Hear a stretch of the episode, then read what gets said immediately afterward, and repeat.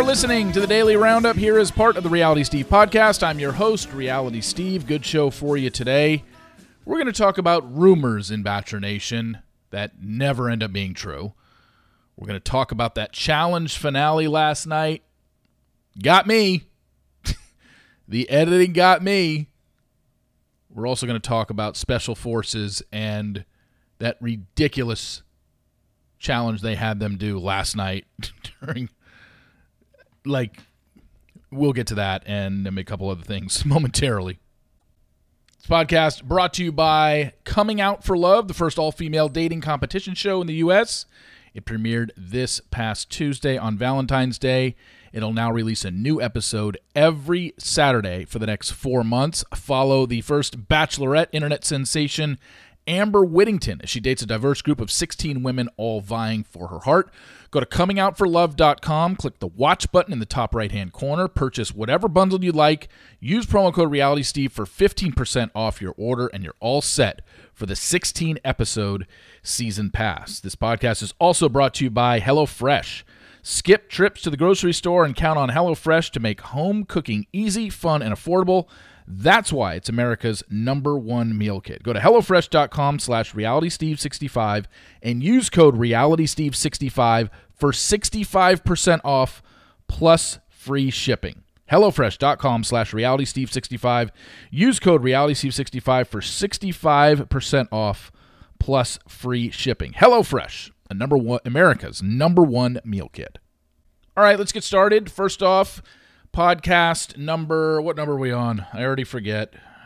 Sheesh. what podcast are we on steve? 326 will be up in a couple hours. It's with ew.com critic kristen baldwin. We talk about zach. We talk about the interview she got to have with zach. Well her company did uh, earlier this week when he was in atlanta or no it was maybe towards the end of last week when he was in atlanta for the scad tv fest. Scad I'm already forgetting.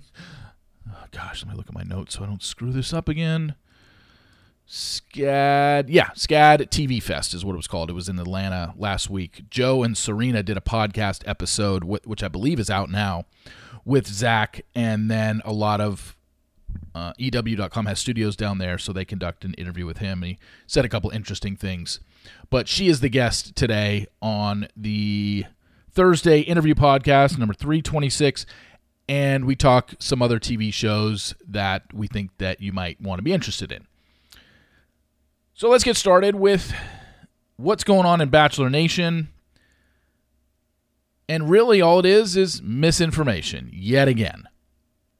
Yesterday, Radar Online, which I didn't even know was still an outlet, I haven't heard them report anything remotely correct or even make any like read read a story on one of the major sites and says first reported by Radar Online. I didn't even know Radar was still a site. But yesterday, out of fucking nowhere, they came out with this ABC is looking to hire Chris Harrison back because the ratings are tanking.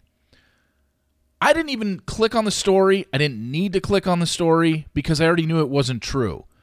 And I think Radar Online knew it wasn't true, and that's what they're going for. Salacious clickbait headlines now because if any of them at Radar have listened to any of Chris Harrison's podcasts, he's made it perfectly clear he's not going back. He he got a settlement agreement to go away. He's not going back to that show, nor are they interested in bringing him back. It's just such it's so clickbaity and it drives me up a wall because again, if I did something like that and I just threw something out there like, "Hey, sources are telling me they're after Chris Harrison," you'd be like, "What?" Based on what? And again, and I would be rightfully criticized, but these people just get away with garbage like that. It's unbelievable. No, you listen to anything Chris Harrison has said on his podcast, the guy has no interest in going back on the show. He's made it perfectly clear without being so direct. He's made it about as clear as you can get without saying it directly. Hell no, I would never go back and work for those people basically what he's saying under his breath if you listen to that. So it was just utterly ridiculous to think that that headline and you know how many people sent it to me? over 50. What do you think of this? You, is this true? I, I didn't even respond. What's the point? People, he's not going back there. They gave him a settlement agreement to go away. They're not bringing him back.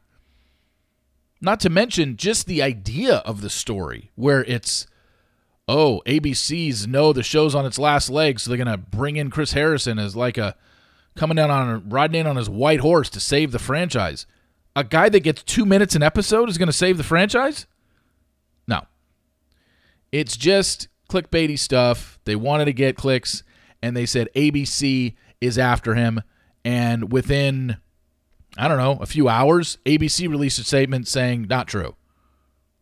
Not reached out to Chris Harrison to come host. So again, I, I hope I hope when you see stories like this, when you see anything that's very juicy when it comes to Bachelor Nation, before you send it to me, consider the source.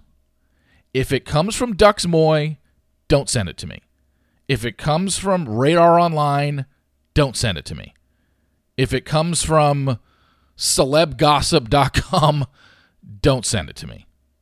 You have to consider the source when you read stories like this. And I don't think a lot of people did. But I was I'm almost positive Radar Online shut down for a few years. I did not even know they were back in business. That's how irrelevant they are. So if they're posting stories like that, you don't even need to read it. And I don't even know if people read it. They might have just seen the headline and sent it to me and saying, hey, is this true? Come on. Let's just think about things before you actually send them to me. But uh, that couldn't be further from the truth. Chris Harrison's not going back to that franchise. Just let that pipe dream go. And speaking of Ducks Moy, I was thinking about this yesterday. For those don't know that don't understand, it's yes, I'm very well aware it's pronounced DeuxMoi. I call it Duxmoy because I don't respect what they do, so I'm not going to call them by their name. Duxmoy, remember about what was it around a month ago? They posted that blind item that anybody can send in anything and they just post it where it said, "Oh, there's a Bachelor Nation couple that's about to announce their divorce.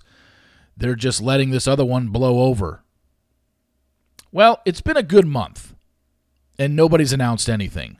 So once again, looks like Dux Moy posts something that they don't vet out, they don't even look into, they just post it so people can start talking. And how many times did that email get sent to me? Close to a 100. Who is it, Steve? Do you know? Have you heard anything? And I said at the time, first off, we don't even know if this is true because anybody can send anything into Dux Moy under a made up email account and they'll just post it. So, can we stop giving them clicks? Can we stop? And anytime a Bachelor Nation story gets sent to them, I end up getting it. You know, same thing like the Chris Harrison stuff. Do you have you heard about this? Is this true? And it's it's like I want to do a cut. Maybe I should just have a cut and paste email ready and set to go and when someone sends me something, anything that comes from Dux Moy, all I do is I don't even have to have a statement ready to go. Just have a picture, which is a screenshot of the Dux Moy Instagram bio that says right on their page, some statements made on this account have not been independently confirmed. This account does not claim information published is based in fact. Just send that out to every person who emails me anything about Dux Moy. That's all you need to know. I don't even have to say, well, I don't know. Maybe it could be true. No, here's you're you're giving me you're sending me something from a site that literally says we don't vet shit. We'll post anything, and we're not even claiming it's based in fact. It's it, it's look. They took off during the pandemic. All the credit in the world to them. They have now 1.7 million followers. I remember when they first came on the scene during the pandemic, and they had less followers than me on Instagram. This isn't any th- sort of sour grapes. You heard me talking through this when Ashley Spivey and I were doing lives during it. I said, This place is garbage. If this is the way they want to make money, they wrote a book. I mean, they have a podcast. There have been a couple celebrities that have called them out because they know the woman that is behind this account. They haven't outed her, but they know who it is. And it's someone who has worked in the tabloid industry for a long time and basically is just now making a career out of it.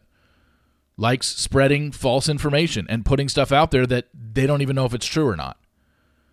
So, yeah, it's very hard to respect them. I understand that this is the route they've chosen to go. I could do the same exact thing. I could be the DeuxMoi, the Ducks Moy of Bachelor Nation if I wanted to, but I'm just choosing not to. I could easily put out a blind statement every single week, one a week for 52 weeks, and just have everybody guessing about shit that I have heard in Bachelor Nation. You'd be like, well, how do you know it's true? I, I don't, but I'm just putting it out there because it was told to me. So it's nothing different than what DeuxMoi does. They're literally just putting stuff out there that's emailed to them. So that's what I mean. Like it's if that's the way they want to make money, I, I guess congratulations. But you're doing it at the expense of starting rumors and having people guessing about things that maybe not be true. And it just it's bad business to me. It's horrible journalism. It's, it's the misinformation world that we live in, and they're feeding into it, and it sucks. I wish they'd go away, but it doesn't look like they're going away anytime soon. Let's talk about the challenge finale last night.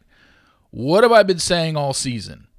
Like, man, they are really playing up Bananas and Nany, and Nany's mother dying. Bananas going for number eight. Bananas has been very vocal on social media about tuning into the show. And I just didn't think his ego would, not that he wouldn't promote the show, but he was promoting it so much that I just didn't think his ego would allow him to continually promote a show that he basically bombed in the finale of, which is what happened. And it wasn't close. And congratulations to Devin and Tori, two deserving winners. You know, there were 12 checkpoints during that one hour or 100 hour finale, and they won 11 of them. Now, one thing that I got an answer to that I'd been asking all season, if you've been listening to this daily roundup, all season when I was talking about the challenge, I'm like, in terms of the finale, in this 100 hour finale, it wasn't making sense to me because there weren't they weren't doing a cumulative time. It was just, okay, you finished the checkpoint first. Great. Let's go to the next one. And it was just who was finishing first at the checkpoints. And Devin actually answered the question this is how he answered a question when this was a post. Uh, this came up last night on EW.com post show interview with the winners after they had won. And Devin said it was told to us by TJ when he came to the house. He hammered the idea of do not give up. This is anybody's race. I had a pretty good understanding from the beginning that it certainly wasn't going to be collective time. We haven't seen that in a long time. It was clear to me, even on the bikes, there's no benefit to killing ourselves here. People, for morale reasons, wanted to get off those bikes, but no one's falling asleep as soon as they hit the pillow.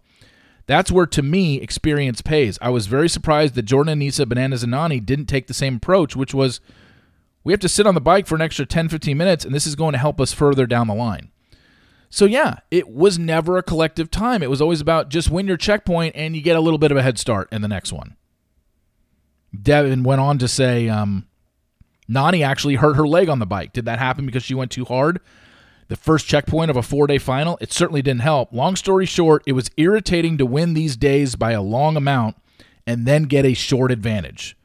But with that being said, you were never out of the race. There was a relief in a sense that this may not be our particular checkpoint or our day, but we knew we were still in it. We happened to be in the lead the whole time, so it didn't benefit us. But it was fair for everybody, and knowing it's going to be fair gives me extra motivation to never quit because you're literally never out of the game. So that to me was a fair trade off. Yeah, is what I was saying the whole time ever since this finale started. I said, I'm not understanding this. There's no advantage to finishing first. And Devin just confirmed it with his post show interview. So, congratulations to them. I didn't realize they won 11 of the 12 checkpoints. Two of them were not shown, Devin said in that interview, that they also won because they didn't it didn't really affect things. And even yesterday in the finale, when they started out and they had to go through the maze, I guess the biggest thing, the biggest advantage they had was when Devin and Tori finished the maze first. That means that they didn't have to compete. And the second and third place teams had to compete and the losing team, which ended up being Jordan and Nisa. had to were eliminated, and there was a two team final.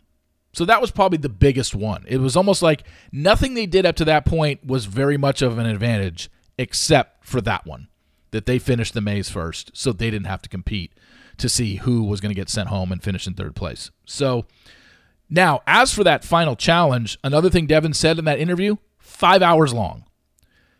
Because again, when I'm watching it on TV last night, it started with 30 minutes left. With 30 minutes left in the episode is when they started. It might have been a little bit less, like 32, 33 minutes. Is when they started that final challenge, going through the four different blocks. And look, I'm never going to criticize anybody who participates on that show because they can do things that I don't think physically I can, especially at my age. I'd be able to do a few of the uh, few of the challenges, but not most of them. No. When I watched that one last night, I didn't think that final thing that they had built up all season for seemed that tough. I, trust me, I'm not saying it was easy. I just maybe expected something bigger. However, that you know the first thing they had to do was pull the spears out of the wall, which obviously would be killing your arm muscles, and then 200 cinder blocks into a puzzle. And yes, after 97 hour, 95 hours previously, you're probably worn out. But look, I, am not here to criticize it. It was, it was. I, I just have seen tougher final challenges. With that said, have we ever seen that big of a blowout in the finals? Because you all saw it. If you didn't, go back and watch. On the 200 cinder block puzzle, Bananas and Nany screwed up, and there was a block after they had already pretty much built their whole puzzle. There was a block somewhere in the middle of it that screwed up the whole puzzle. And so the only way to complete that puzzle was to tear down 200 cinder blocks and tear them back up. Devin and Tori were already on to the next phase, and basically, Bananas and Nany just sat out the rest of the final and said, you know what, it just, we're not going to sit here and tear down these 200 center blocks to get one to fix the whole thing, build it back up, and then get in there. We're not, we're, we're too far behind. The other thing Devin said was the fourth thing that they had to get through before they pulled the lever, the chains, took two hours. so that means Bananas and Nany literally were sitting there for probably three to three and a half hours, maybe four, with the cinder block stuff. And they just decided, no, we're done. We're not going to try that. We're not going to tear it down 200 cinder blocks. Because if the final one took two hours and Banana and Nany, Bananas and Nany were still sitting there at their cinder blocks, which was stop number two, I mean, that's a long ass finale after, you know, 95 hours uh, already previous of stuff to do. So, credit in the world to Devin and Tori for winning that. They are going to be on yet another season. Actually, I don't know if Devin is. I think I saw Tori's name on the Challenge World Championships that begins on Paramount Plus in a couple weeks. What's the date on this? Uh, it starts on the Challenge World Championship is set to premiere Wednesday, March 8th in the U.S. and Canada with two back to back episodes. This is beyond um, Paramount Plus, and it's Challenge Legends, and they're paired up with global MVPs. Remember, Danny and Sarah won Challenge USA, but they also brought in, I guess, the, sec- the second place team was Ben and Justine. So they're on it too. Uh, and then the Challenge Australia, I guess the top four finishers in Challenge Australia, and then also the top four finishers in Challenge Argentina and Challenge UK, which haven't been finished airing yet. So once those finish airing, they will announce the other eight. But basically, 16 legends, 16 global MVPs, and you're paired up. I don't know if it's guy guy. I don't know if it's guy girl. I don't know if it's girl girl. But the challenge legends that'll be there Amber, Darrell, Jodi, Bananas, Jonna, Jordan, Kaycee, Kellyanne, that's been a while since we've seen her. Nelson, Nia, Theo. Theo's coming back. Didn't he didn't he lose an eye? Isn't he wearing an eye patch? Tori, Wes, and yes. Yes, Duffy. I think he won the um, All Star one. Those are the 16. So Devin is not in it. Tori is. And then they already have eight They have Ben, Danny, Justine, and Sarah from the Challenge USA. Four people from Challenge Australia that I doubt people know, and then they're waiting for Argentina and UK to end, and those there'll be eight from those. And so 32 altogether, paired up, 16 teams, and it's going to air on Paramount Plus. And finally, Special Forces last night. We are at the penultimate episode. I wish we could have would have gotten a better explanation as to why Gus Kenworthy was medically taken from the show. It said he had a reaction to something, and they said the actual medical term on TV, but they said it so fast and they didn't explain it at all. Clearly, he had a medical reaction to something because he was still competing at the highest level until he forgot his badge on his arm. He had to end up doing 20 burpees after going in the water and rolling in the sand. And then after that, he couldn't stop coughing. So he had some sort of allergic reaction. They gave him a shot, but apparently that didn't work. They had to take him to an ambulance, took him away, and then he basically was gone. And they said he had to be medically evacuated from the show. And he was a guy that was probably the second best. He was easily going to pass, or whatever the final thing is that the coaches are going to give to the contestants. He was easily going to pass. Him and Danny Amendola passed the most challenges by far.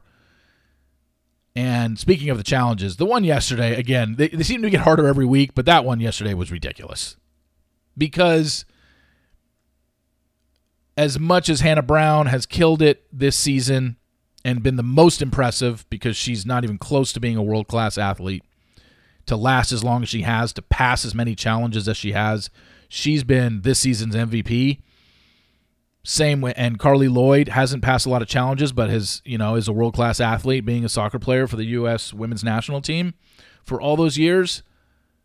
Getting dumped into the ocean, a helicopter dropping a rope, and you having to climb the rope after swimming in the water over to it.